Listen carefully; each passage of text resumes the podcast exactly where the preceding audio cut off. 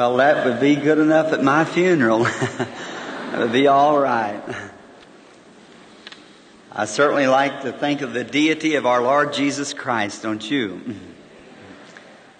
Today, when the people are trying to say that he was just a philosopher of some type, I believe he was God Emmanuel. Yes, sir. And I think all praises belongs to him. Thanks be to his holy and reverent name. I live in his name, work in his name, sing in his name, preach in his name, heal in his name, I want to die in his name and raise in his name. That's right. Last evening, Brother Baxter, I asked him, I said, Brother Baxter, would you do me a favor? I want to get over a little early. I said, if we're going to have a fast line, I said, I want you to preach something for me. I love to hear him preach it. He said, What's that? I said, Shamgar. he slays all the Philistines. I just like to get rid of them, don't you? The Bible said there'd be thorns in your flesh if you let them stay in the land, so let's get rid of them. So I sat back last night and enjoyed it very much. Preaching on Shamgar. Today he said, what about preaching on the resurrection of Lazarus? so I said, I've perhaps preached it before.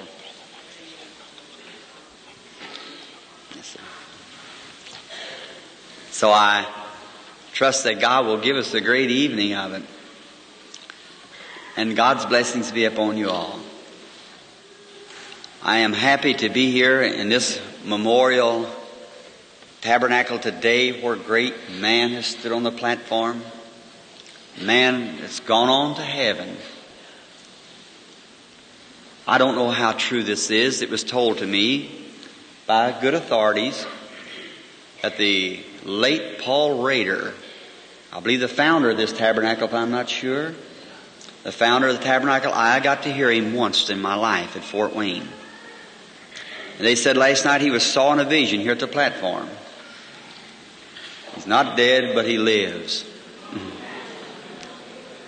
His name will be immortal in people's hearts for years and years to come. It said when he was dying, out in California, that they were singing songs, and as I understand Brother Rader, right, or the people write about Brother Rader, he had quite a sense of humor. And so they were singing sad songs, and he said, Say who's dying, me or you? he said, Raise those curtains, shades rather, and sing me some real good snappy gospel songs. They started singing something down at the cross or something. He said, That sounds better. He said, Where's Luke? And Luke, of course, not wanting to see his brother die, came into the room and said he grabbed Luke by the hand and said, Luke, we've come a long ways together. But think of it, in five minutes from now I'll be standing in the presence of Jesus Christ, clothed in His righteousness. I think lives of great men all remind us we can make our lives sublime with partings leave behind us footprints on the sands of time. That's right. The great, notable Billy Sunday it's preached in this tabernacle week after week in revival. Some of you people here has probably come to hear him. I remember as a little boy when he died, they said Billy Sunday hit the sawdust trail. He's called him down these aisles perhaps a many times. He was found dead in the bed, not dead, but gone to be with Jesus. There's not a scripture in the Bible says a Christian dies. Christians do not die. You can't die. You have everlasting life, and how can it have an end to it? Mm-hmm. Can't have. So when we go to thinking of that, it makes our hearts rejoice, doesn't it? I happened to come in to hear Brother Baxter when he was taking my love offering. I'm sorry we even have to do that. I, I, I get a love offering each week. Brother Baxter does the same. Uh, just then the expense of the meeting is taken care of. And then after we get that, if everything's paid off, then we each get a love offering. I can assure you, friends, that my gratitude, the depths of my soul, I appreciate it. I'll do all that I can to be as reverent to spend it to the glory of God the best that I know how. if I should get my initial debts paid up now with my two love offerings at this meeting, I go to a conference, which is the people are taking up missionary offerings and things in the conference, and it doesn't, they can't just maybe they pay my expenses or something. I go to Kansas City next and then to Los Angeles. And we're just afraid to make a move anywhere because I, I know that overseas is coming up and I, I must go. So I'm just afraid to make any too much of a itinerary because he might call me at any time.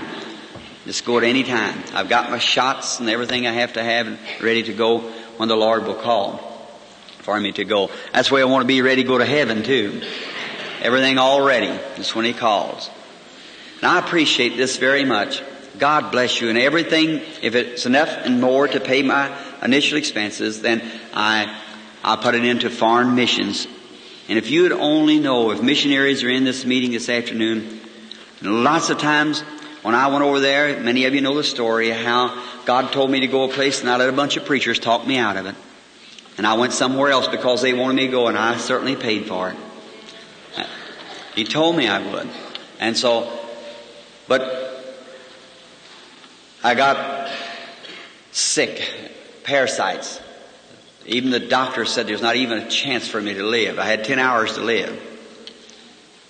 And the Lord Jesus came to me in a vision and said, It's over. I went right back to the same doctor two, about eight hours later and I said, Doctor, give me examination for parasites. I said, Well, Reverend, you got parasites. I said, Well, I'll give you everything and and here's a, re- a remark. He said, I give you everything and throw the box at you and said, and still you got parasites. I said, but I haven't got them now. he said, oh, you got them. I said, would you examine me? He said, there's no need. I said, would you do it just upon, I'll pay you for it. Just want to show you what our Lord can do. He said, you got parasites, Reverend. I said, take the examination. When he did, he could, perfectly negative. so, well, what happened? I said, the Lord Jesus Christ, in whom I trust, and He is the one who did it. He taken them from me. He said, Reverend, and where are you going now? I said, I'm going back overseas. He said, back in that same place again? I said, yes, sir. He said, do you mean to tell me when you come from there leaving your wife and babies and uh, what all the things, the planes wrecked and so forth and coming over and 52 was killed ahead of you? And I got, I said, it doesn't make any difference. There's something down in here calling. It tells me I must go back regardless if it's life or death. I must mind God. And friends, that, that's right. When I think today, when I look around on the streets of Chicago and other cities and see the, the children and things and look in the restaurants and seeing the big fine meals being set and things like that, I appreciate a land like this. But down yonder in Africa somewhere is a little black boy and never even know what a piece of candy was, never know what a stitch of clothes was, never know what a bath was, never know what a decent drink of water was a poor little hungry fellow wiping the dirt out of his eyes and crying like that, wanting to hear about Jesus Christ one time. He's got just as much right to hear as my little girl sitting there who hears it every day. Is that right? Somebody's got to take it. That's right. Somebody's got to take it. And it's on my heart to do it. And I pray that God will bless each one to give in that offering and everything that I can do outside of my own, what I just, and we live like common people, friends. If I'd have been money, I'd have been a millionaire. I had give to me in one offering one million five hundred thousand dollars. FBI agents brought it to me and I refused even to look at it. He said, Reverend Branham, this, you don't know what this is. I said, no, it makes any difference, sir. I don't take people's money. I come into this world poor. I'll go out poor. How could I be rich and the people sitting here? Not long ago they were going to give me a big Cadillac. My little Chevrolet truck out there was just about backslid, so I that's a big word for a Baptist, isn't it? A backsliding. but you can do it. So it was. He said, "Are you? Is that your what you're riding?" I said, "Yes, sir. It's a dandy." And he said, "Well," he said, "I tell you, brother Bram." So we give AVAC a, a Cadillac. Said, "We'll just give you a new one to ride home in." I said, "I, I appreciate it, brother." I said, I, "I appreciate it with all my heart." But I said, I, I couldn't ride in a Cadillac. I said, I appreciate anybody can ride in one. But I said, I couldn't do it. What if I be going down through Arkansas now? See? Where all them poor little cotton pickers out there and them little mammies out there in the field with a cotton sack on her back, about 50 or 100 pounds of cotton, dragging of a morning. Her poor little old hand stuck up with cotton burrs like that, eating fat bacon and some cornbread for breakfast. And there, there's Brother Branham going down through there with a big Cadillac. Not me. no, sir. No, sir. I don't run in my blood. If I got what I deserved, I'd be walking or riding a bicycle or something. Yes, sir. I mean that from my heart. And I'd rather have favor with God and to have the best, beautiful home you got in Chicago and be out of commission with God. My main thing is to be in favor with God. Now I do appreciate every man that God, I like to see poor people when they haven't got nothing and see them come up and get a nice little home and an automobile and, oh, you don't know how good that makes me feel. Just to see poor people. I know what it means to be poor. I'm poor yet, will die poor. But I'm, what it means to me to see people when they've come up, God has blessed them. I just shakes my heart. It's a brother sitting here now that I was in their home, stayed in their home last time I was here. And a lovely home. And oh, I, they told me they come here to Chicago without a scratch hardly. And then got a lovely home and lovely children, lovely wives and, and sweet brothers who's right in the ministry and the work of the Lord. Oh my, that just, that just makes me kneel on my knees and thank our Heavenly Father for people like that. It does. So, many things I could say, but uh, I'd say, God bless you all. I think that's the greatest word can be. If God will bless me, that's all I want. Is that right? If God will bless me, that's, that's enough. That's all I care for. Now, I don't want my time to get away. I'm to preach this afternoon a little bit or, or talk. I'm not a preacher. I'm just, as I told you the other day, I'm a spare tire. That's when you have a flat, you know, you use it. Now we haven't got a flat now, but we, but I'm just wanted to put on the spare this afternoon. I remember as a little thing I usually tell to the people about being a preacher reminds me. Uh, my mother, sure she can put her finger in her ears now. My daddy was a rider, and he was a good one too. And he used to ride, he was a good shot. He'd take guns and throw them big clay marbles out and take one gun and hit another marble and raise it up and burst the marble with the other. Well, I couldn't hit wash tubs like that. But he, but he was good. And I always wanted to be like my daddy, so I remember when we was the kids and used to plow and and I could hear Mama when she called me, and she, the only thing I hear was a yum, you know, William. I'd get that way back to the back of the place, you know. I'd take off my old straw hat and wave and take them old rope lines. How many ever plow with old rope lines? Let's see. Well, there's a few country boys sitting around here. Yes, sir. The old rope lines, take it off my neck, you know, and go on in for dinner. I remember after we plowed all day long, you know, and oh, it would be tired. That night time when we come in, well, Dad would still be in the field. I had to come in early because to milk the old cows. So we get around, I go down to the watering trough. Anybody ever know what a watering trough is where horses are water? Oh, now I'm getting down home, all right. I go down there, you know, and I'd, I'd, my brothers and all of them get out there and watch me, you know, and I'd come in and get around behind the hill here from the house. I'd go and get Pop's saddle, you know. I'd get me a handful of cuckleburrs and throw it up under the saddle and pull the saddle down on the old horse, you know, and climb up on him. Poor old thing, so tired and old too, you know, and stiff. He couldn't even get his feet off the ground. He just bawled, you know. I'd take off his hat, you know, and I was a real cowboy, a ride, you know. And all my brothers would sit up there and cheer me, you know, I was a real cowboy. About 19 years old, I run off from home. Mama hasn't whipped me enough for that yet. So I run off from home and went out west. I was going to be a rider. I was going to have the silver saddle, Brother Osborne. You know what I'm talking about. So then I was, went out west, went to Arizona, just having a rodeo. I said, I'm, I need some money. And I went out to get me a pair of Levi's and got out there and I thought, I'll ride. These fellows out here don't know more about riding than I do. So I get up on the, the fence around the, where they're having the rodeo and the first thing you know, they let the horses out and they're bucking horses and they had one there, this famous horse. They said, now any guy can ride this horse and they got some famous rider to come in. I seen he was going to get about oh, I guess $200 or more for riding a horse. And he's all his big, nice dude outfit on. He jumped in this saddle when he come out, his catch his catch cans to come out of the chute. And when he come out of there, that horse made just about one buck a sunfish. The saddle went one way, man went another way. the pickups got the horse, and the ambulance got the rider, and the blood was running out of his ears and eyes. And the man come alongside the fence said, any of you cowboys around here, any of you can ride that horse and stay on him for a minute, I'll give a hundred dollars a minute. So nobody said a word. he rode on down and looked right straight at me, me sitting up there, you know, this pair of Levi's on, looking how I matched up with the rest of the cowboys, you know. That's a kid. looked like that, you know, he walked right at me and said, are you a rider? I said, no, sir.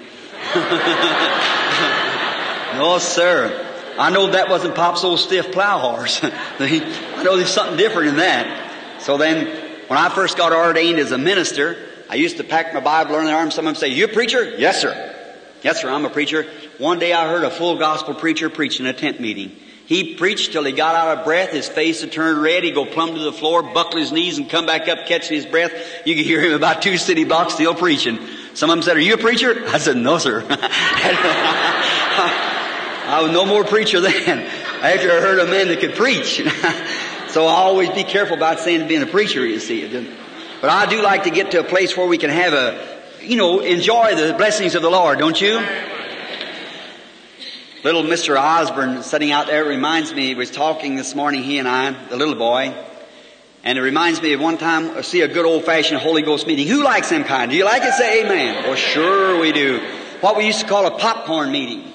You know what a popcorn meeting is? You take a little yellow grain of corn and put it on a hot stove. It gets twice the size and twice as light, and it turns from yellow to white. That's a popcorn meeting. That's what it takes. A little fellow scared to testify and bumps up all at once, ready for the rapture, and changes his garment from a, a little yellow to a white. Reminds me one time I was a fishing one morning. I guess I got plenty of fellow friends here fishermen, this lake this close. And I was way up in North Woods of fishing. And I, I just, just love pancakes. How many likes pancakes? Oh my. I just love pancakes. And I used to take me a bucket of molasses, you know, a whole big bucket, cause I'm a Baptist. I baptize them. I don't sprinkle them. I pour it on heavy when I get on there, the molasses, you know. Get them real thick all over it. So then I, I thought, oh my, now if I can just get this, uh, pluck me a big bucket of molasses, you know, and I was up there and I had a little old tent. There's a lot of black bear in that woods. Your boy had some experience the other day with one. So, oh, there's nothing to him. I don't know where he ever got that bad name he's got, but He's just what he tears up. Oh my, he's, he's awful. And so I had a little old tent setting up and I was catching some big rainbow trout and I'd been down the stream and I had a little chopping axe here in my hand, little scout axe. And I come up and my tent was down. And I looked and here sat an old mother bear and some little cubbies sitting there, two of them. And she kind of run off when she seen me coming out of the willows and she kind of run off and up on the side of the hill and she cooed to them cubs and one little cub come. The next little fella, he had his back turned to me just like this, you know. He just wasn't moving at all. Well, I thought, look at what they've done. My, they tore up everything. Well, a bear with cubs will scratch you, so I, I didn't want to get too close to her. And of course, I had a gun there, but I didn't want to leave them orphans in the woods, so I, I just, I said, get away from here, like that. And the old mother run off a piece, and she kept cooing at the cub, and he wouldn't come. And I thought, what's the little fellow so interested about? I looked around. I kept getting around this way, trying to throw a rock at him. And he wouldn't even turn his head. He just down like this, doing something. I thought, well, what's that little fellow so interested about? Always you haven't got your camera when something like that going on, you know. So I got around this way, looked. I said, get up from there. Like that. And he turned around and looked at me. that little fellow got my bucket molasses. he had him all hugged up in his arm like this. He had the lid off of it. He just socked his little paw down there like that, and he was molasses all over his face. His little belly was just as full of molasses. His eyes, you know, he couldn't even open them. He's batting his eyes back and forth, looking at me like that, licking like that, and he'd sock his little paw down and just lick molasses. I said, have a good time, fella. it just reminded me of a good old-fashioned Holy Ghost meeting when we opened up the jar of honey, you know, and stick our fingers right down and just get it all over your eyebrows and all, you know. Just get a real old time where you just forget where you're at. But the funny thing was, when he got enough molasses, he had them all over him. The old mother kept cooing to him. He set the bucket down and run off, and when I got over there, the mother and the other cubs started licking him. so, Amen. That's what we need an old-fashioned meeting where you can almost lick it. Isn't that right? Yes. Just a real old-fashioned meeting. All right. St. John, the 11th chapter. I want to read a little portion of the Word now, and then we'll have prayer. Now in the 18th verse, we read this. Now Bethany was nigh to Jerusalem about 15 furlongs off. And many of the Jews came to Martha and Mary to comfort them concerning their brother. And Martha, as soon as she heard that Jesus was coming, went and met him. But Mary sat still in the house. Then said Martha unto Jesus, Lord, if thou would have been here, my brother would not have died. But I know that even now, whatsoever thou wilt ask God, God will give it to thee. Jesus said unto her, Thy brother shall rise again. Martha said unto him, I know that he shall rise again in the resurrection at the last days. Jesus said unto her, I am the resurrection and life. He that believeth in me, though he were dead, yet shall he live. Whosoever liveth and believeth in me shall never die. Believest thou this? She said unto him, Yea, Lord, I believe that thou art the Christ, the Son of God, which should come into the world. Shall we bow our heads now, Lord, as children playing in the marketplace, as we stand and know that you want us to be happy and rejoice. You said that your joys might be full. But now, Father, we have read the Word of God. And now we pray that you'll settle us down. May the Holy Spirit catch a hold of every heart. Grant it, Lord. And may every sinner today be saved. May every backslider be brought back to the kingdom of God. And may every sick person in the building go out of here well. Grant it, Father. And may the Holy Spirit now come and take the things that are God's and deliver them to every heart as each heart has need. For we ask it in Jesus' name and for His glory. Amen. this chapter that we're now reading from we get just a little background. I believe I can see the clock there, so it won't take too much time. If I can just have your undivided attention. Now, don't think about the meeting tonight or what's going to take place tomorrow. Let's think about the Lord Jesus being here right now. And each one of them saying, now, I'm a sinner, if you are, but if there's, if, Lord, if you got something for me, speak to my heart. And every person without the baptism of the Holy Spirit saying, Lord, I haven't got the Holy Spirit and I know anything short of that. Well, I'm afraid of it, so I, I want to be born again. For you said, except a man be born again, he'll not enter the kingdom. So I want to be born again. Now, I don't mean to say you're not a Christian until you get the Holy Ghost. Get that. I mean that the Holy Ghost is the seal of your faith, you see. God, Abraham believed God by faith, and then he gave him the seal of a promise, you see. And you believe God by faith, and you're justified by faith, but you're sealed into the body of Christ by the baptism of the Holy Spirit. You hear these bishops and archbishops and everything else coming testifying about it. If you've never received it, just come and try it. It's fine. It's, uh, it's, I don't know how. Someone said to me one time after I'd come out of my spell of sickness, he said, Brother Branham, did you keep your religion during the time of your sixth spell? I said, no, sir, I never. It kept me during the time of the sixth spell. So that's, yeah, the Holy Ghost keeps me, not me keeping it. That isn't the question. It keeps me. I just received it. It takes care of me. That's the way it is with every believer. Now, this was right in the beginning, our text this afternoon, to the very bloom of Jesus' ministry. He came out, he was beginning to heal the sick, and great throngs began to come to him. We find out that was the first year of his ministry. The second year of the ministry, they begin to find fault against him. And the third year, in the middle of the next year, they crucified him. That's just the way it goes. As a revival comes on, oh, the great tinsel's on. The revival then settles down. And then the first thing you know, just what's really genuine stays. The rest of them goes away. That ends it. Now, but in this case, Jesus was staying at the home of Martha and Mary. Now we, we're taught, I don't know how true this is, but we're taught that Martha and Mary living at Bethany there was that they were, had left the Orthodox Church, the Jewish church, and had come to believe on Jesus, and Jesus was staying in their home. They had a brother named Lazarus, and they tell me that he was a scribe, that his work was to make the laws, the letters, and so forth of the law on parsnips. And we are told that Mary and Martha made tapestries, that little stuff for the temples and so forth like that. That's how they made their living, the needlework. And about this time, Jesus' life was becoming wonderful. People were seeing him and this, loving him, and and then he come to a place where he had to be called away from this home. That's strange how them things happen, but sometimes all things work together for good to them that love God. Now, Jesus in his birth, he was marvelous. But when he came to the world, he came here with an illegitimate uh, background hanging over him because he said that his, his father was Joseph and the child was, the mother was to be with the child before they were really legally married. So that began with him and then he went out through capital punishment. He come in by the way of a stable door and went out through capital punishment. That's the way the world received the Lord Jesus Christ. But just before his, his birth, God always makes a preparation for things. Don't you believe that? Yeah. I want you to listen close. I believe today with all my heart. Now, this is just Brother Branham speaking, you see. I believe that the things that you see are taking place now is a preparation. God is preparing something just before a climax. God always warns the world. And then if they won't, will not receive warning, then there's only one thing left, that's judgment. Noah warned the world and they would not receive it and all through the age God's always warned. He sends mercy and if they spurn mercy there's nothing else left but judgment.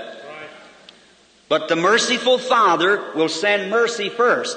Now, this time just before the coming of the Lord Jesus, they had man, the church had got down to a place that was very few that was looking for it. Just unconcerned, about like they are today. Just, but God always has had a remnant of people who believed Him. And one of them was a man named Zachariah and his wife named Elizabeth. They were righteous people, walking in all the laws and keeping all the statutes and commandments of God.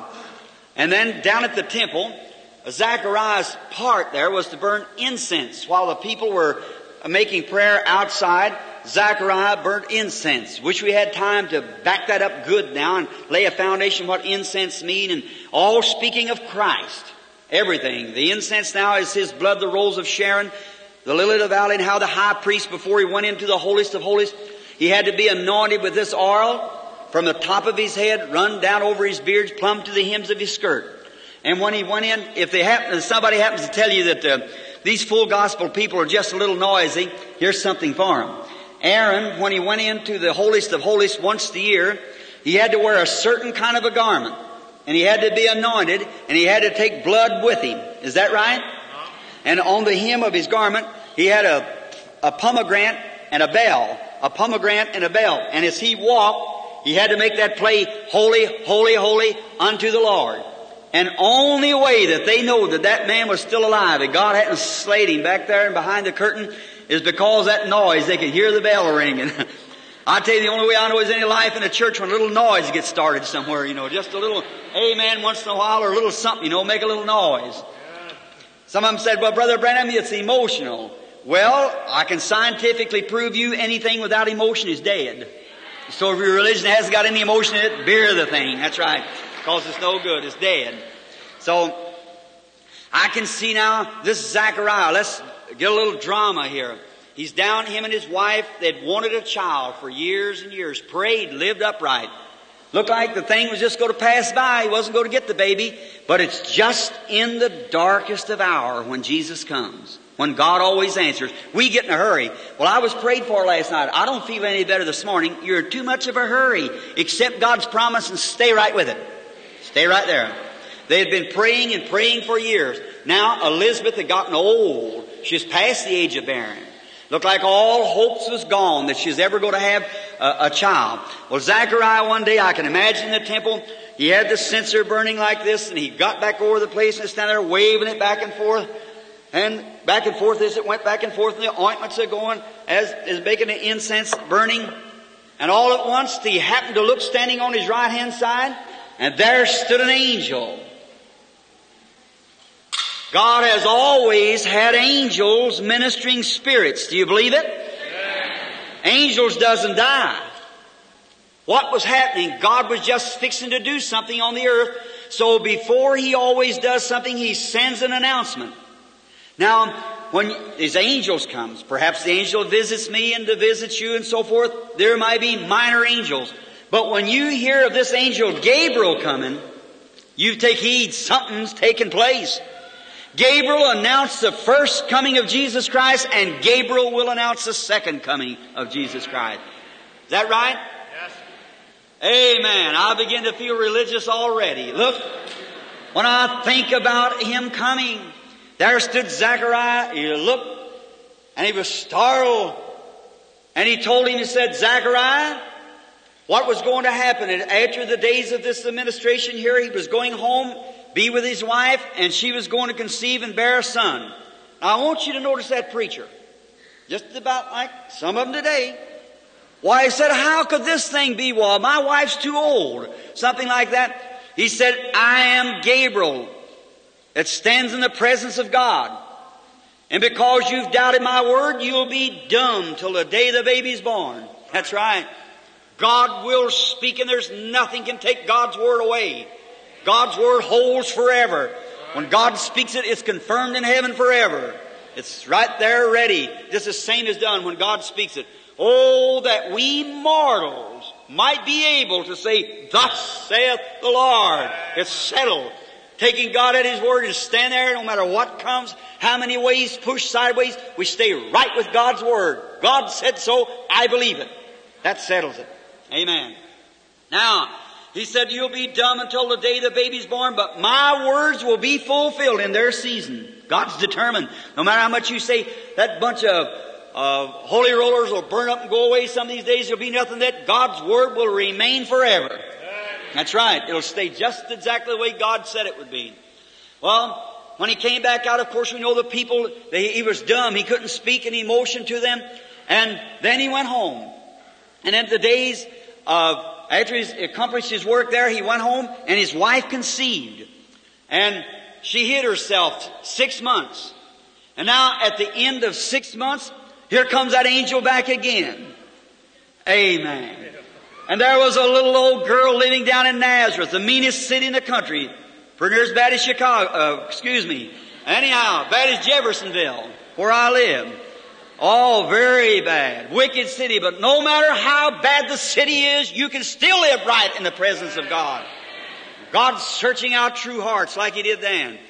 And He found this little old peasant girl. Let's think it was on Monday morning. That's the wash day. A pitcher of water sitting on her head and one on each hip, and here she comes walking. And she's coming back from the well. And she's fixing to get married to a man. She's just a young lady, and the first thing you know, a light shines in front of her, and standing in this light stands Gabriel, the great archangel. And he said, Hail Mary! And she startled her. He said that she was going to bring a child in the world, knowing no man. Told him about Elizabeth, her cousin, how that she'd conceived and was going to bring a child. And said they call his name Jesus, for he'd save his people from the sin. What startle a little virgin? Such a salutation as that. And it would startle you. What would you do to meet an angel standing in your path like that with his arms stretched out and said, I'm Gabriel who stands in the presence of God? Certainly would frighten you. And then I see the little maid as she said, now I want you to notice, here it is. I hope it soaks real deep, goes down under the fifth rib on the left side and anchors. There was a priest, preacher, knowed the word, had plenty of examples. Hagar had received children. So had Sarah and many of the rest of them had received children. He had plenty of examples, but doubted the angel. But this little girl, she never doubted a word of it. She said, Behold the handsmaid of the Lord, be it unto me according to thy word. Amen. That's the way to do it. Amen. Take God at His word. Look at Mary. Before she was positive, before she had any signs of life, I'm in a mixed audience, but you, uh, listen, before any physical sign, she started out giving God praise and glory that she's going to have a baby before there was any sign. God give us some of them Marys this afternoon in Chicago.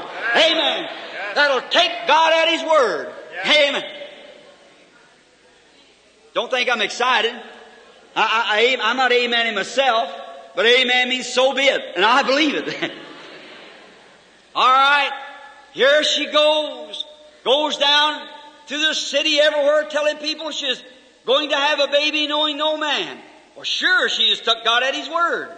Right up into the hills of Judea she went. She heard about Elizabeth. Heard she had a blessing too. Now that's the way real born again people do. When they hear somebody gets the Holy Ghost, away they go to find out all about it. Amen. God does something to heal somebody, the next neighbor comes over and just joins in and happy and rejoicing with it. So right down through the city of Bethlehem right on up into Judea she went. And when she come up to where uh, Sarah, or Elizabeth rather, now Mary and Elizabeth were first cousins. John and Jesus were second cousins. And when you come right up to where the home was, I can see Elizabeth way back in the room. She'd hid herself. She raised up the curtain. She seen a young lady coming. Why, she says, it's Mary, my cousin. And out she went. My, I can see her so happy. And she threw her arms around her began to hug her and kiss her. That's the way women used to meet one another. But brother, you know what? Them days has changed now. They don't have that kind of love one for another. They got so now they don't even speak to you. Isn't that right?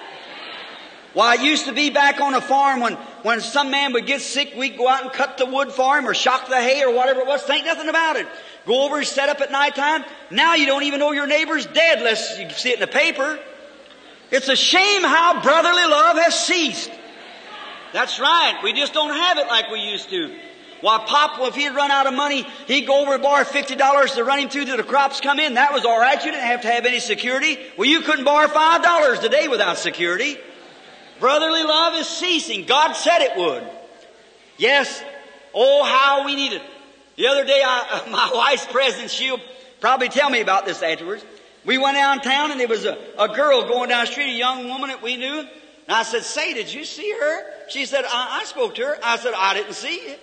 And she said, I smiled at her. That's not speaking. You know what I like? I like a great big old pump handle handshake, old country type. Say, hello, brother. How are you? Yes, sir. Nowadays, instead, they just turn a little silly grin and say, hello. I don't like that. That freezes me to death. One day, Brother Bosworth and I, we were down in Miami, Florida, and we had a tent pitched out there. Some little boys having a meeting, got up against it, and I come down have a couple days for him.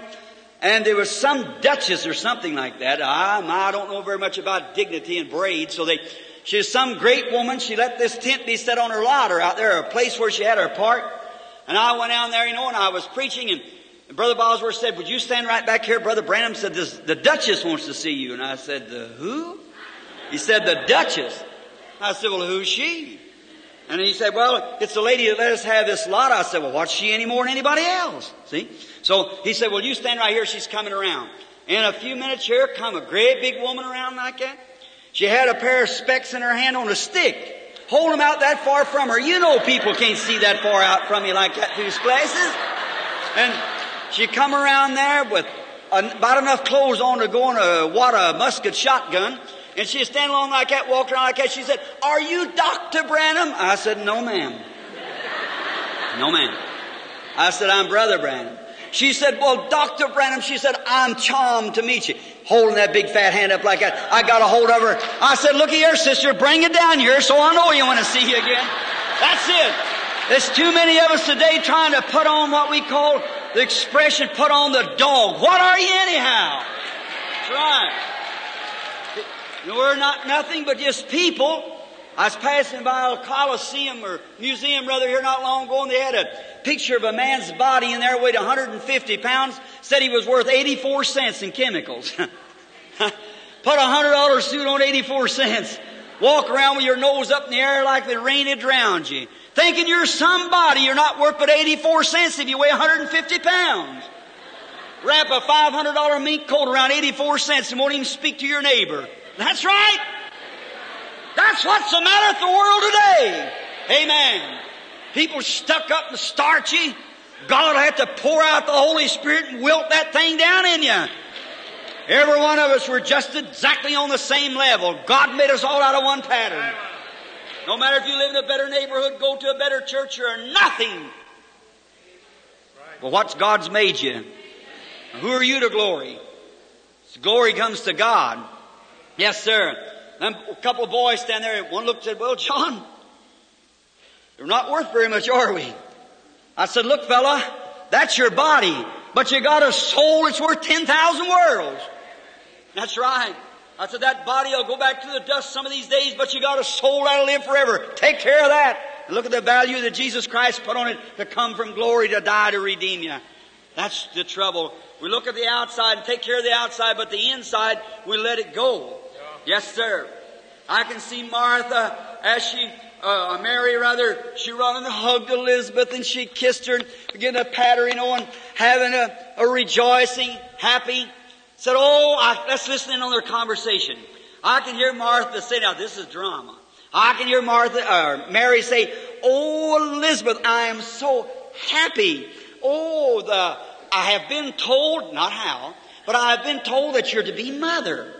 Yes, Elizabeth said, that's right. But she said, I'm just a little bit weary. Why? Why, it's six months as me as a mother. And as far as we know, there was no life yet. That's subnormal. See? Life about three months, two months. So they said, it's subnormal. I have no life yet, and I, I'm worried. And it's six months of me. She said, but the angel Gabriel has met me and told me that I was going to be mother too knowing no man, and said I would bring forth a child, and I would call his name Jesus. And the first time that that name Jesus was spoke through mortal lips, little dead John laying in his mother's womb got the Holy Ghost and began to leap and jump for joy. That's right. And if the name of Jesus Christ will bring life to a dead baby, what ought to do to a born again church? Hallelujah. Amen.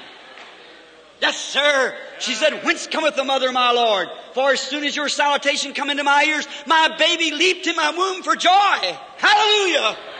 Yes, sir. Oh, brother, we're not in the fog. We know where we're at. Sure, said, as soon as your salutation come to my ears, my baby leaped in my womb for joy, and John received the Holy Ghost. Amen. What will the name of Jesus Christ do? I've seen it bind witch doctors. I've seen it bind demons to where they shamefully I've seen them drop on the platform, fall in their seats, paralyzed, sitting there over the name of Jesus Christ. Oh my. Faith in the Father, faith in the Son, faith in the Holy Ghost, three in the one.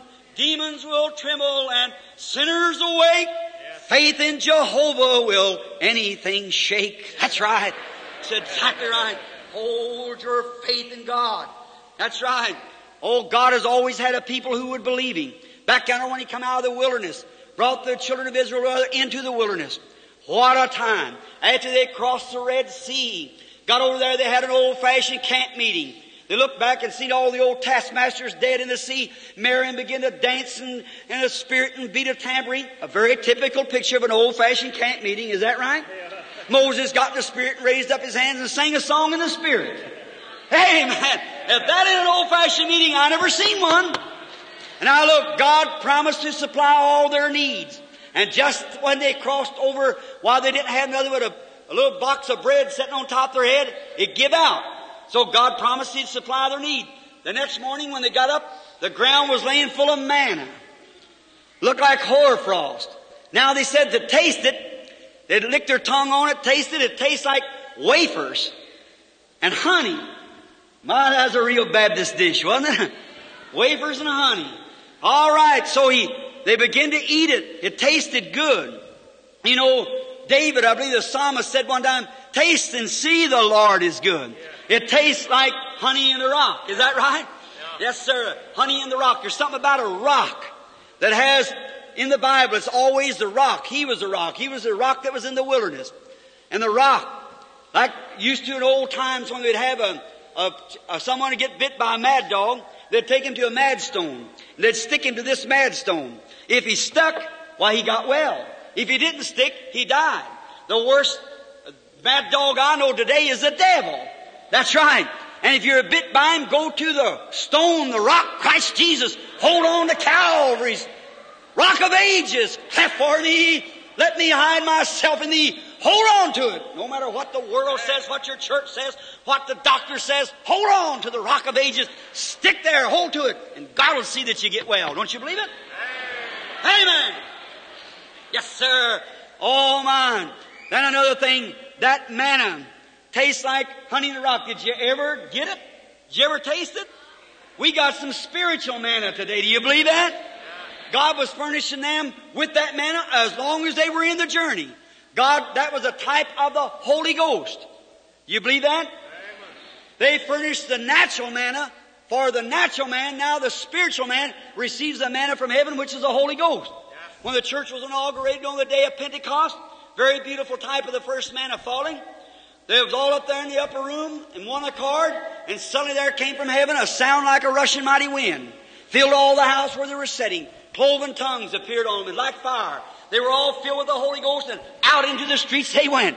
Screaming and shouting and going on. And all the, all the religious world standing out there said, well, these guys are drunk. They're full of new wine. Well, listen at them. I never heard such a noise in my life. Let me tell you something, my dear Catholic friend here this afternoon. The Blessed Virgin Mary was with them. That's right.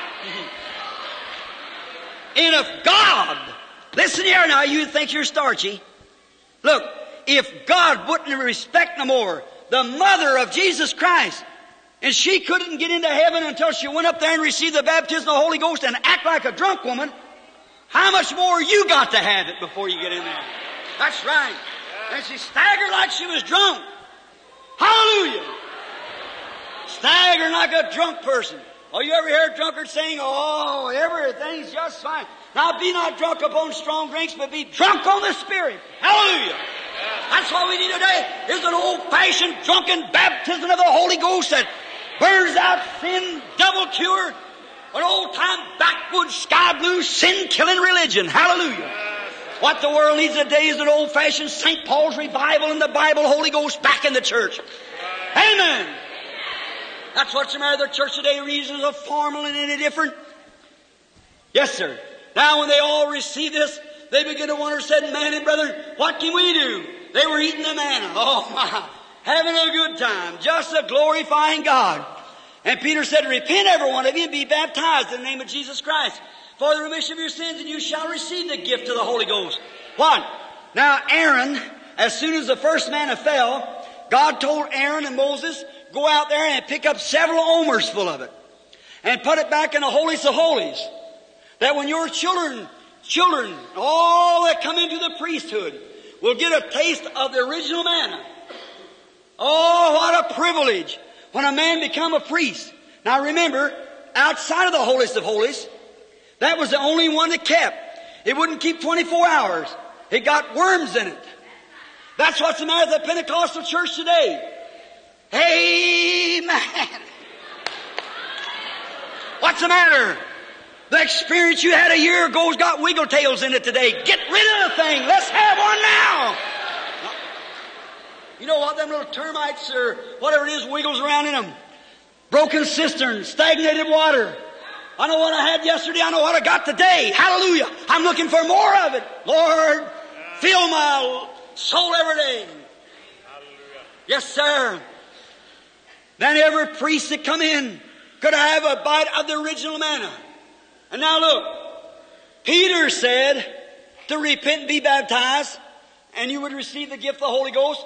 For this manna, other words, is for your children and to your children's children and to them that's far off, even as many as the Lord our God shall call. Now today, now the middle wall of petition is torn down, and every man, every man, no matter who he is, that wants to be born again can come into the temple of God, get down to the altar, raise up his hands, and get a mouthful, not of something like it, but the original manna that fell on the day of Pentecost, the same works, the same manifestations, the same power, the same evidence, Amen. everything that they got on Pentecost, we can have today. Not something like it, but the same thing.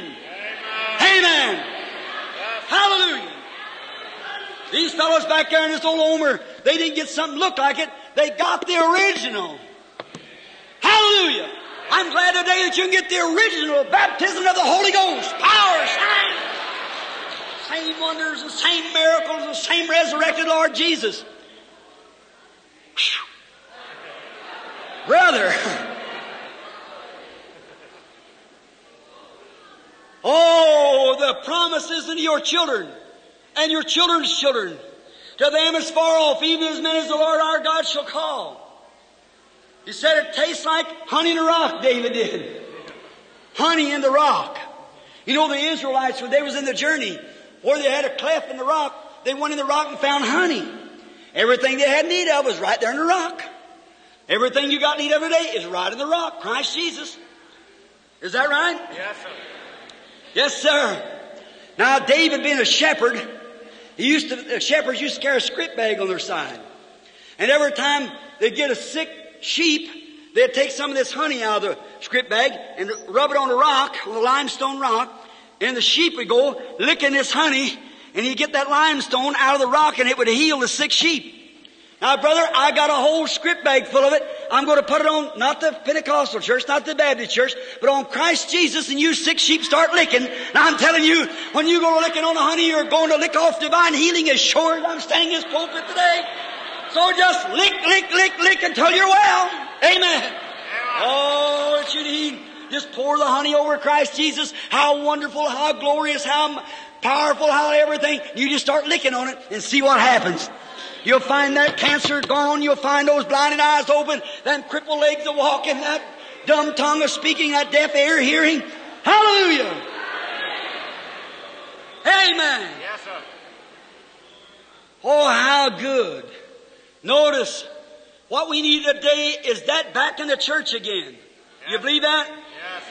Not long ago, my brother, well, it's been years ago, my brother and I one day we got down, we was looking at an, an old terrapin. You know what they are, you people here born, the turtle.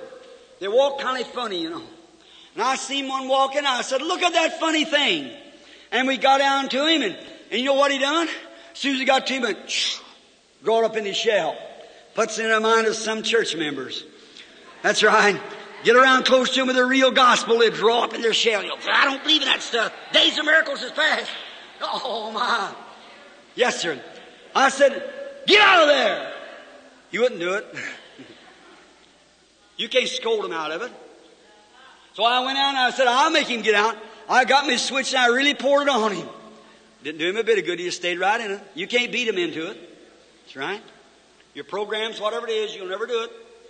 So I said, I'll fix him. I took him down to the creek and stuck him down the water. I said, I'll drown him or he'll walk. I stuck him down, just two or three bubbles come up, he just hooked out right in his shell. You can baptize him face forward, backward, three times, four times, upside down, sprinkle him, whatever you want to. They're still a sinner. But brother, I got me a piece of paper and kid a little far and set it on him. Boy, he really went then. That's right. What we need today is an old time pouring out of the baptism of the Holy Ghost and fire. That'll move the church when nothing else will touch it. You believe it? Get some fire in the church. The trouble of it is we put it all in a furnace and tuck it off the altar. Amen. Yes, sir. I can see John back there now when, or Zachariah, as soon as the baby was born, here come forth and he spoke and prophesied and said what would take place. We know what kind of a child must this be. All the regions was wondering what kind of a child this must be. And Zachariah prophesied. So did his mother prophesy at his birth. About nine years old, he never went over to some cemetery or seminary. You know, I always make a mistake there because they're so much alike. I can't hardly tell them apart. a cemetery and a seminary is both dead places. All right. Brother, we don't need to know theology today. We want kneeology today is what we need to be born again. That's right, the simplicity of the gospel. I always felt so sorry for an incubator chicken. a little incubator chicken is hatched out, he just chirp, chirp, chirp, and ain't got no mammy to go to. Puts in mind of a seminary preacher that knows more about God than a Hottentot knows about Egyptian night. Love, there are a lot of theology and read a whole lot off a piece of paper. I'd rather have a man that didn't know his ABCs and could preach the Bible under the power of the Holy Ghost and all the theology that you could poke down his throat in ten years. Hallelujah! What am I feeling this way about? Look, Amen. Yes, sir. What we need today is what is a new cleaning up in the church. Don't you believe that? It's almost when the mating seasons come.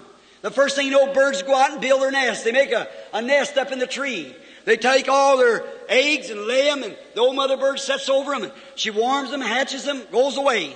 But now, if that mother bird hasn't been in contact with the male bird, the germ of life comes from the male sex.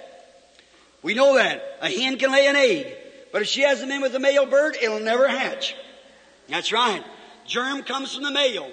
And just like birds, you can take an old mother bird, if she hasn't been with the male bird, and she can make a nest, lay a nice nest full of big round eggs, and she can sit there and hover them, and warm them, and get so poor she can't even fly off the nest. And them eggs will lay right in there and rot. That's right. They'll never hatch because they're not fertile. And that's what I think about the churches today, brother. We got a great big bunch of deacons and so forth that don't know nothing about God till we got to pat them on the back and because they're this and that, we put them in the church and heads and everything like that. We got a nest full of rotten eggs. What we need is somebody in contact with Jesus Christ. It's time to dump the nest out and get started again. Right.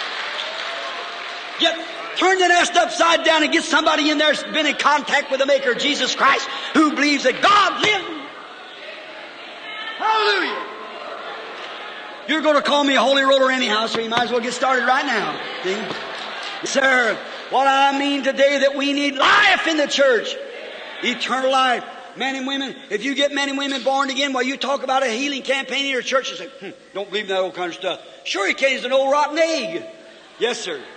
First thing you know, these people sit around there, and most of the members, I, am preaching. Listen, brother, I got to answer before God someday.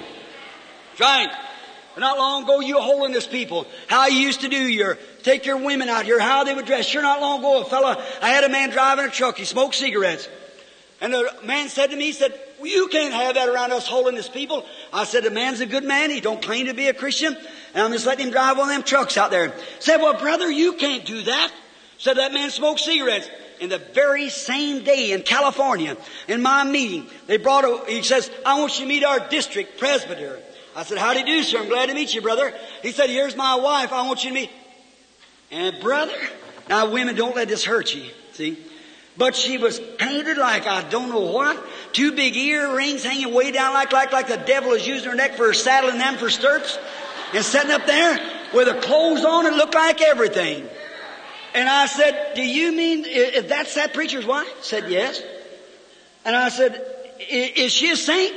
Said, yes. I said, she looks like a haint to me. Instead of a saint sitting there like that. It's a shame you've let down the bars, brother, sister. That's exactly what you got. You got starch in the church. You want to come back to the old fashioned gospel again. It cleans man up. Amen. Here's a little one for you. Let me tell you, sisters. And I've always had my opinion of women. Today, I see where that 98% medical claims of cancer of the throat and lungs comes from cigarette smokers. And women smoke cigarettes. There's more man has lung cancer and throat cancer, but the women is beginning to get it now because it takes about 20 years for it to develop. They've taken seven rats and put them in a cage in St. Louis, Missouri. Give them seven cigarette smokes a day, and at the end of the year, every, all seven of them had cancer. Why, it's a disgrace. And 90% of the church members today smoke cigarettes. Right. It's a disgrace. Yes, sir. And if the women, if you only realize how many hundreds of billions of dollars each year that women spend in America for manicure or what you put on your lap, I, I don't know what the stuff is. Anyhow, how many millions of dollars that these people make of that stuff they put on their face and makeup like that?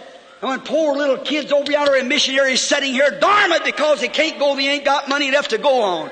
God will make you answer for it at the day of judgment. It's right.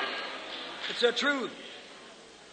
You had Christians calling yourself Christians coming around all fixed up and made up. There was only one woman in the Bible ever painted her face. And that was Jezebel. You know what God did to her? He fed her to the dogs. Right. And when you see a woman acting like that and calling herself a Christian, say, how you do, Miss Dog Meat? That's what she is, dog meat. God gave her to the dogs. Yes, sir. Oh, what we need today is a good old fashioned Holy Ghost stirring among the people. They get men and women back to the living God again. What's the matter? The world's dead. There we go. I can see when this man John was born, when he come out of the wilderness of Judea, he didn't have a tuxedo on, his collar turned around the back, eating fried chicken and ice cream three times a day. But he had locusts and wild honey, and he had a big old piece of sheepskin draped around him with a camel skin belt wrapped on him. Oh, what a preacher. Hair all boozed out around his face like that. But brother, he didn't know any theology and he didn't know any of these seminary experience. He stayed in the wilderness under the power of God until God sent him out. Hallelujah. God give us some more man as God sent man. When he walked out there, brother, he wasn't so eloquent to look at. His speech wasn't so eloquent, brother. But I'll tell you what he did. He preached the sermons that stirred all the regions around Judea and Jerusalem. Right. Everything come out to hear him. Why? He preached Christ. Hallelujah. Not theology, but Christ. What's the matter with the world today? We've substituted our creeds and things to take the place of the Holy Ghost. Creeds will never shove the church on. The Holy Ghost leads the church. Amen. Brother, that's the old-fashioned sassafras gospel, but it saved me and it'll do the same thing for you. It's truth. It's hard. I know it's hard. But brother, sometimes you have to get broke up before you can get made up again. It's the truth. I can see John standing out there preaching, but he stirred all the regions around about Jordan. Here come down Jesus, was baptized of him. When he went straightway out of the water and the heavens opened, said, This is my beloved Son, in whom I am pleased to dwell in. Jesus went forth. Now it comes to our text, our place quickly. Listen close. Then his ministry started. He went over to live with Martha and Mary and them at Bethany. Now he was called away. When Jesus went away from that home, sickness and sorrow come in. And when Jesus goes away from your home, sickness and sorrow come in. Yes, sir. Watch if you turn Jesus down at your home, quit having family prayer, quit having uh, Bible readings and so forth in your home, look for trouble to come in. That's right, it's on its road right then. Jesus went away. Not this case, he wasn't driven away. Their immorals wasn't driving him away. But he went away because the Father had showed him a vision. He went away. They sent for him to come pray when Lazarus got sick. He went on. Oh my, what would that have happened today if your pastor do that? Well, he went away. First thing they sent again, Lazarus at the point of death. He just ignored him, went on. If that would have happened to your pastor, why, you would say that a hypocrite, I'll go to Assemblies of God. I won't fool with him. If Assemblies of God did you that way, I'll take down to the, to the Methodists or the Baptists. That's what it is. You pack your paper from one church to another and one church to another till you wore the thing out and it's turned yellow. Get your name written on the Lamb's Book of Life and stay put. Amen. Nothing in your church letters anyhow don't do you one bit of good. God wouldn't never recognize one at all. Only those who's got their name written on His book up there by the blood of His own Son is the only one God will recognize. Here they went. Now remember, and Lazarus died, the darkest hour that home ever seen. Now they'd left the church, put out of the synagogue to follow Jesus. He had disappointed them. Now doesn't life get that way sometime? Look like everything in the world happened, but remember the Bible said all things work together for good to them that love God. It's got to be for the good. Then, first thing you know, after all this happened, then Jesus, he heard, he said, Lazarus is dead. Lazarus sleepeth, he said. First the disciples said, oh well, if he sleepeth, he doeth well. He said, he told them in their own words, you see, Lazarus is dead, and for your sake I'm glad I wasn't there, but I go wake him. Here he goes down. I see the Father had already showed him what to do. That's the reason he stayed those three days. That's the reason, when this time was up, what was going to happen. Here he goes in. Now look, it seems like that Martha and Mary had a right to upbraid him. And would say, now here, scold him. Why didn't you come? But Martha, as she'd been dilatory in many things, but when she heard that Jesus was coming, she went to meet him. I can hear the old Pharisee standing on the corner saying, now where'd that holy roller go? That divine healer. There's his buddy laying sick. He's dead now. Why didn't he come? Uh-huh. I told you it's all mental telepathy anyhow. Told you nothing to it. There you are standing around the corner. Here comes little Martha. Say, there, there, there's one of them now. We stuck her out of the synagogue. You think you're coming back? Go on with your old synagogue. She'd make her way to meet Jesus. She had something to see to him. I believe Martha had read that story in the Bible. Were that Shunammite woman come in distress. And she had to go get her, uh, the prophet. And a Shunammite woman believed for that dead baby that God was in his prophet. She said, if God is in his prophet, then surely God is in his son. That's right. So she said, now, the Shunammite woman said, all is well, just let me get to the prophet. And she'll understand. I like that about that Shunammite woman. She said, she said, go forward and don't you even check your going unless I bid you. I like that. Go forward. Yes, sir. And when she got to the prophet, the prophet said, here comes that Shunammite and said, she's grieved, but God's kept it for me. He said, is all well with thee? All well with thy husband? Is all well with thy child? Oh, I love this. She said, all is well. Amen. Oh, I feel good. Run through oh, a troop, leap over a wall. Look. Said, all is well. Why? Her baby laying there, a corpse. Her husband screaming and frantically walking up and down in front of the house. The neighbors are, all as well. Amen. I like that. What happened? she had come to the, the God's representative, that prophet Elijah. She come up to him. She said, all is well. All is well with you? Yes. All well with your husband? Yes. All well with the baby? All is well. Then she run up and fell down at his feet, began to reveal what he said. Now I don't know what to do. Told Elijah take the or Gehazi take his staff and go on. But Elijah went over there and woke the baby up and give it back. Now Martha had probably read that story, so all was well as long as this woman could get to God's representative of the earth. Now she thought if the Shunammite woman could do that with a prophet, how much more would she have if she come to the Son of God? Now watch when she comes. Now instead of scolding said, why didn't you come? We're going to leave your church. No, no. She run right up to him where she's at, she, where he's at, and he, she fell down at his feet and she said, Lord, that's what he was. She give him his right title, what he was. She said, Lord, if thou would have been here, my brother would not have died. What a compliment. Lord, if thou would have been here, my brother would not have died. Now watch. But even now, Lord, Yeah. he's been dead four days. Yeah. But even now, Lord, whatever you ask God, God will give it to you. I like that, don't you? Yeah. He's dead four days, but even now, Lord, whatever you ask God. You've been paralyzed like that a long time, son, but even now, Lord. But you ever said now you're the cancer with heart trouble. But even now, Lord. The doctor said you can't get well. But even now, Lord. Whatever you ask God, He's sitting on the right hand of the Father. You believe that? Uh, to make intercession. Even now, Lord. Whatever you ask God, I'll do it. Whatever you ask God, God will do. Even now. You say, Brother Branham, I've tried to get in the prayer line. I've tried to get prayer cards. I've tried to be prayed for. I've been lame. I couldn't walk for so long. But even now, Lord, whatever you ask God, God will give it to you. Amen. Hallelujah. Even now, Lord. The little lady sitting there in a wheelchair, been paralyzed like that for years. But even now, Lord, whatever you ask God, God will give it to you. And He's sitting at the right hand of the Father, making intercessions for you. Whatever you ask God, God will give it thee. Oh, I love that. Now watch. The old prophetic wheels are moving together now. What? There's a woman in distress. Her brother's dead. She's coming to the only resource that can give him life. Now she's meeting the conditions. She said, Lord, that's what he is. I know that whatever you ask God, God will give it to you. I tell you, something's beginning to come together now. Something's going to happen. He said, thy brother shall rise again. She said, yes, Lord. I know he'll raise. The Jews believe in the general resurrection. Said, I know, Lord, he'll raise in the last days of the general resurrection. He was a good boy. And I know he'll raise in the last days of the resurrection. Watch him. The Bible said there's no beauty we should desire him. Little old skinny like guy, which what Jesus was. He wasn't a great big priestly looking fella, but he's a little skinny fella, and he straightened his little frame up. He said, I am the resurrection and life. Hallelujah. He that believeth in me, though he were dead, yet shall he live. Believest thou this?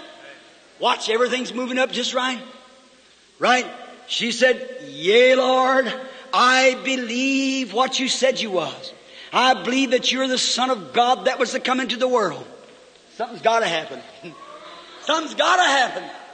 There she was recognizing him, recognizing his deity, recognizing his authority, recognizing what relationship he was to Almighty God, recognizing his power before God. She said, whatever you ask God, God will give it to you and I believe you're just exactly what you said you was.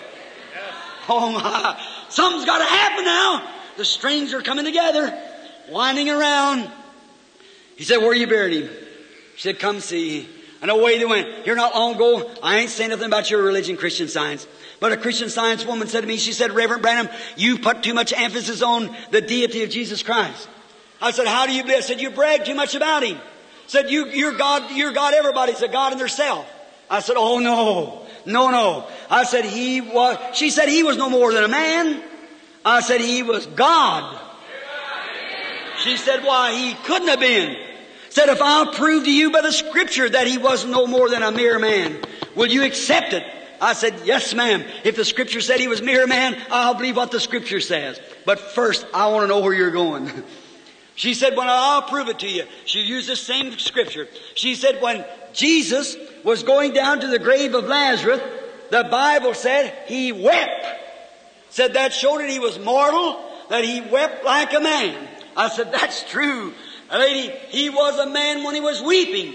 When he went to the grave, he sorrowed with the rest of them. It was sorrowful. He joyed with the rest of them when they was joyful. But I said he was more than a man. I said when he went to the grave of Lazarus, he was weeping like a man. But when he stood there and pulled his little self together and said, Lazarus, come forth. And a man had been dead for four days. His soul four days journey somewhere. Corruption knew its master. His soul that had been gone four days, I don't know where, neither do you, so we wouldn't argue about that. But that soul returned back to the body and a man been dead for four days stood on his feet and lived again. Brother, that was more than a man then speaking. That was God speaking in his man. You believe that? Yes, sir. He was a man when he come down off the mountain that night so hungry. He's trying to find something to eat, looking all around the tree, trying to find something to eat. He was a man when he was hungry. That's right. But when he took five biscuits and two little fishes and broke them and fed 5,000, that was more than a man. That was God speaking out of that man. He was a God man. Right. He was a man when he was laying on the back of that little boat that night. It flopped around on the ocean line, waves like a bottle stopper.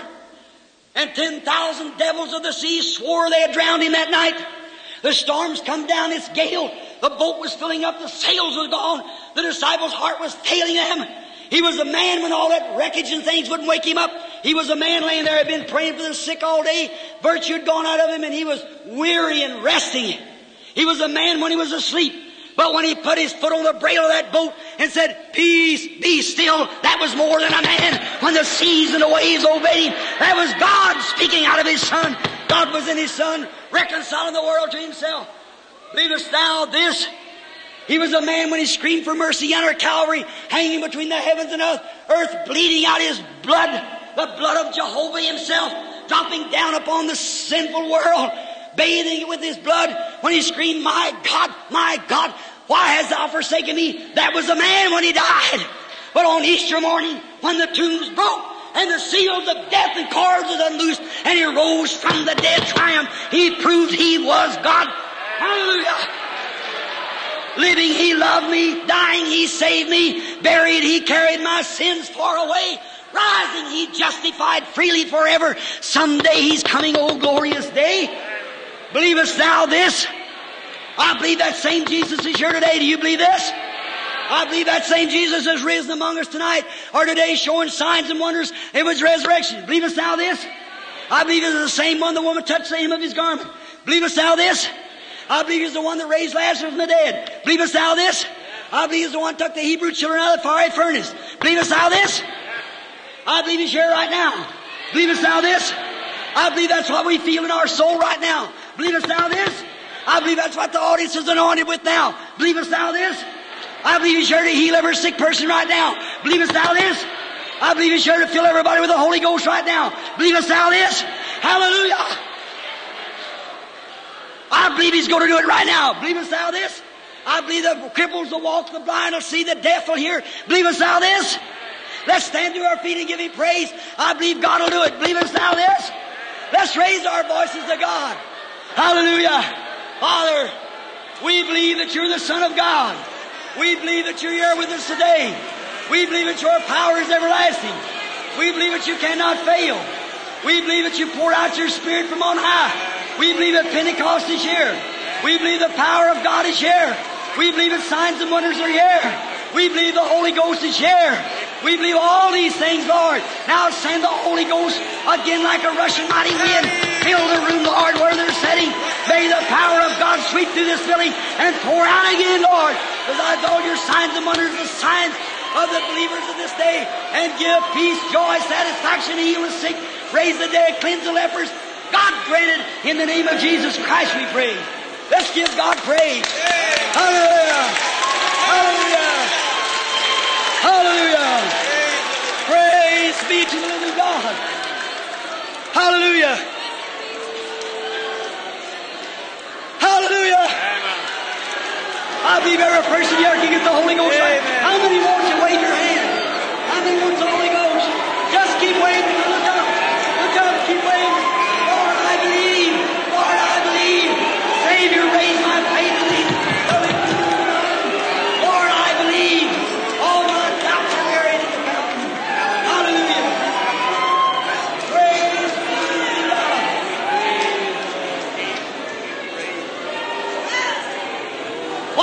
wonderful time. How many of you sinners wants to come up here and say, I want to be saved right now, Brother Branham. I want to accept Jesus Christ as my Savior. Raise up your hand. Raise up your hand. All sinners, raise up your hand. Everywhere, that's right. Would you come here? If God will hear my prayers to open the ears of the deaf, make the blind to see, won't He hear me for your salvation? Come up here. Every sinner's invited right now while we sing. Pass me not, O gentle Savior. Hear my humble cry. While on others are calling, do not pass me by. Listen, friends. What if Paul Rader could look down and hear your pastor this afternoon? This is the same kind of service as Paul Rader had. What if old Billy Sunday sitting in there in the eternal rims of glory sitting down, but God at the evergreen trees yonder that preached over this same pulpit here. You're coming this afternoon to holler, hit the sawdust trail. That's right. Oh, men and women, how many here without Jesus Christ wants the baptism of the Holy Ghost? Raise your hand. Will you come forward now while we sing? Pass me, O gentle Savior, all right? Pass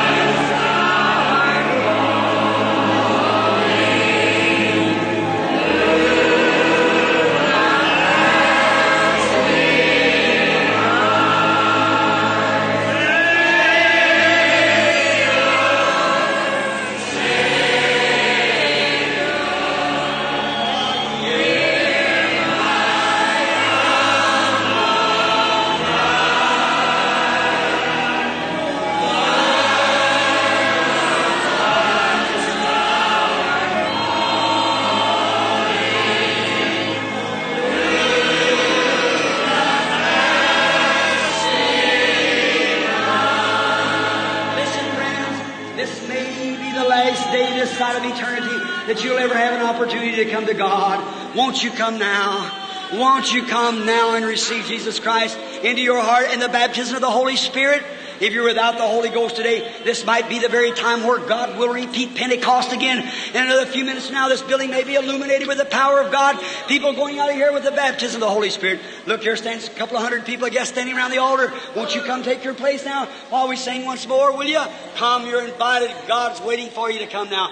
All right, turn right around, shake hands with somebody, say, Are you a Christian? All right. Yes, amen. Pass me not, oh, O gentle Savior.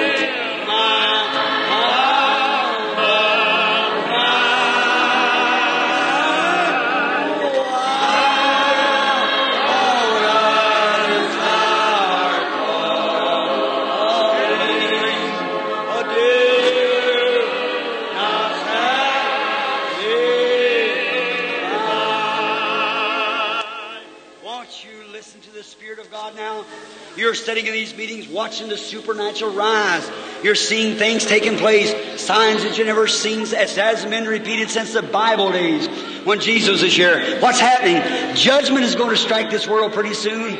If you're outside the kingdom of God, don't be caught like that. Come right now. God bless you, young man. Just give your heart to Christ recently. I see a light still hanging above you. God bless you. You're got the Holy Ghost now. Stand right there and believe it with all your heart. A Holy Spirit was speaking to you just a few minutes ago when I first made the altar call. You know you should have come. That's right, and I was waiting to see you come. I know there's others in your ought to be standing around this group right now. Won't you come once more while we sing, Oh, why not tonight? You know what, my brother? All right. Oh, why not tonight? Will you come right now? Will thou be saved? Oh, why not tonight? The old fashioned Wesleyan altar call. All right, if you will, brother. Oh, why not tonight? Oh, why not tonight? Will be saved and why not tonight? Tomorrow the sun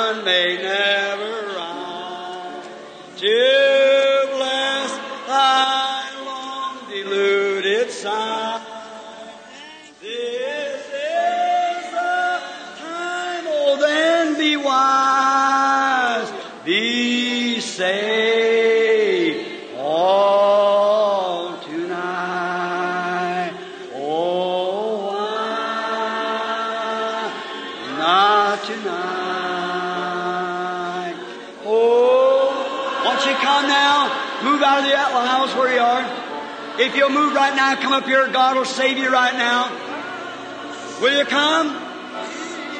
Save and why not tonight? Let's bow our heads a minute, Lord Jesus. You know the heart of every man in here. You know the heart of every woman, boy or girl or child. This may be the last altar call that'll ever be made before Jesus comes. Maybe there's men and women in here that won't be here one week from today. They may not be here one more day.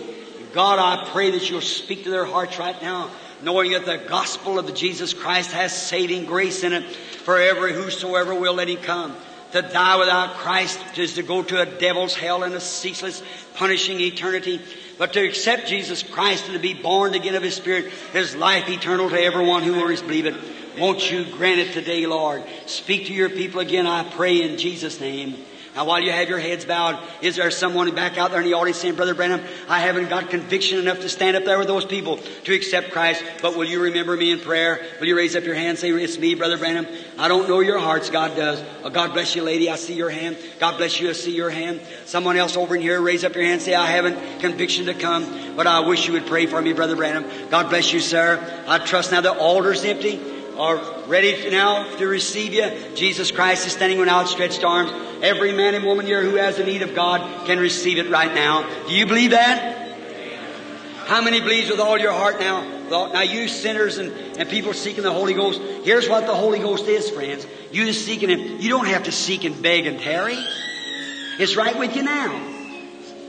See, you say, well, we need a tarrying meeting. Tarry means wait, not pray. While Peter spake these words, the Holy Ghost, they had to wait till the end of the 40 days, uh, or 50 days for Pentecost. There's no more waiting after that. Right now, you can receive it. No more tarry. Just now.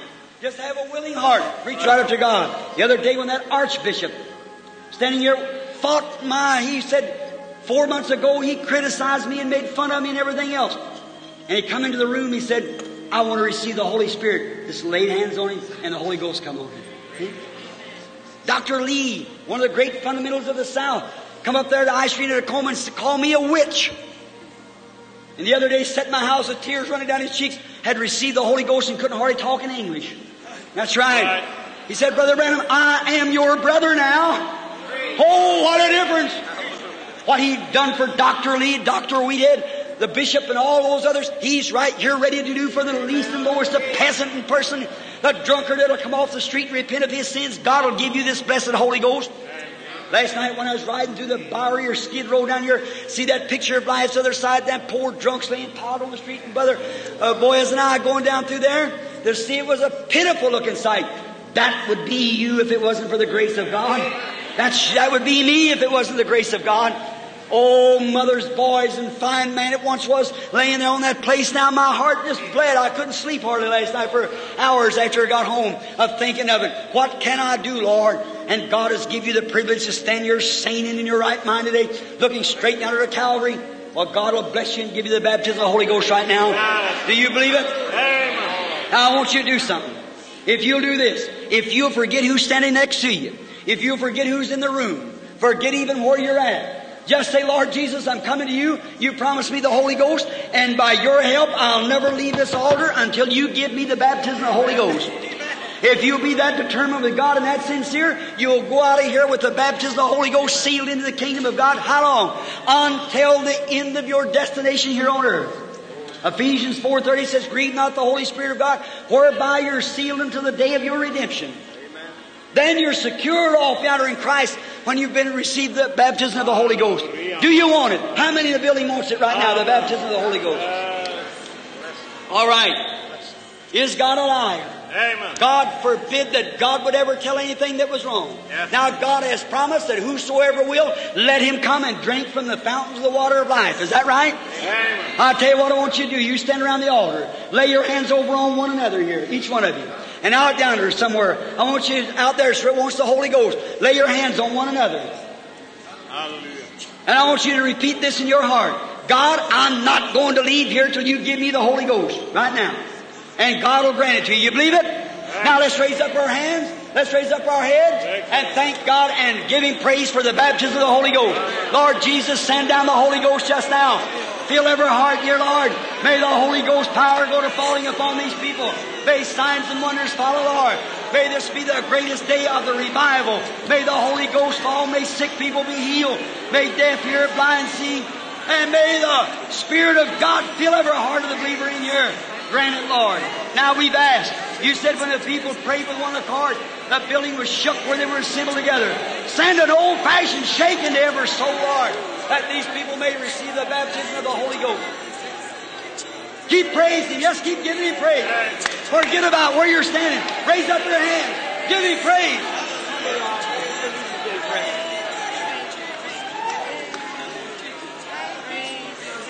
Raise up your hands. Just keep praising. Don't look at, don't look up here. Look up down in heaven. Give Him praise. Say thank you, Lord. Thank you, Lord. Jesus. I praise you, Lord. Thank you, Lord. Just give Him praise, and God will fill you with the Holy Ghost right now. Amen. Amen. God bless you, Sonny Lord. Amen. Keep praising. Keep praising. Look up to Him and say, Thank you, Lord Jesus.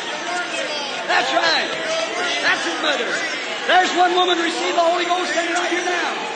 Come on now. That's right. Keep praising God. Hallelujah. All out to the audience. Give Him praise. Praise Him. Give Him glory. Hallelujah.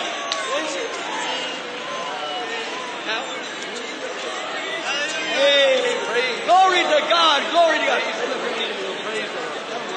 Praise Him. Praise Him, folks. Continue worshiping Him. Oh, praise Him. Hallelujah. Praise Him. Praise Him. Praise Him, people. Oh, praise Him.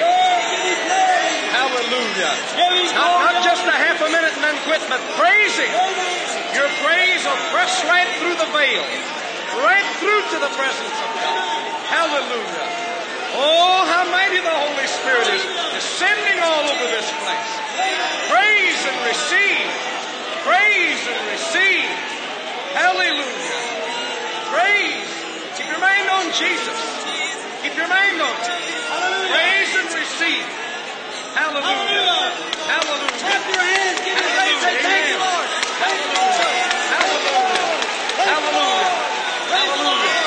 Hallelujah. Get lost in praise. Forget everybody. Forget everything. Just Jesus. He promised to fill you. Praise Him. Praise, praise, praise. Everybody continue. Praise the Lord. Praise the Lord. Praise the Lord.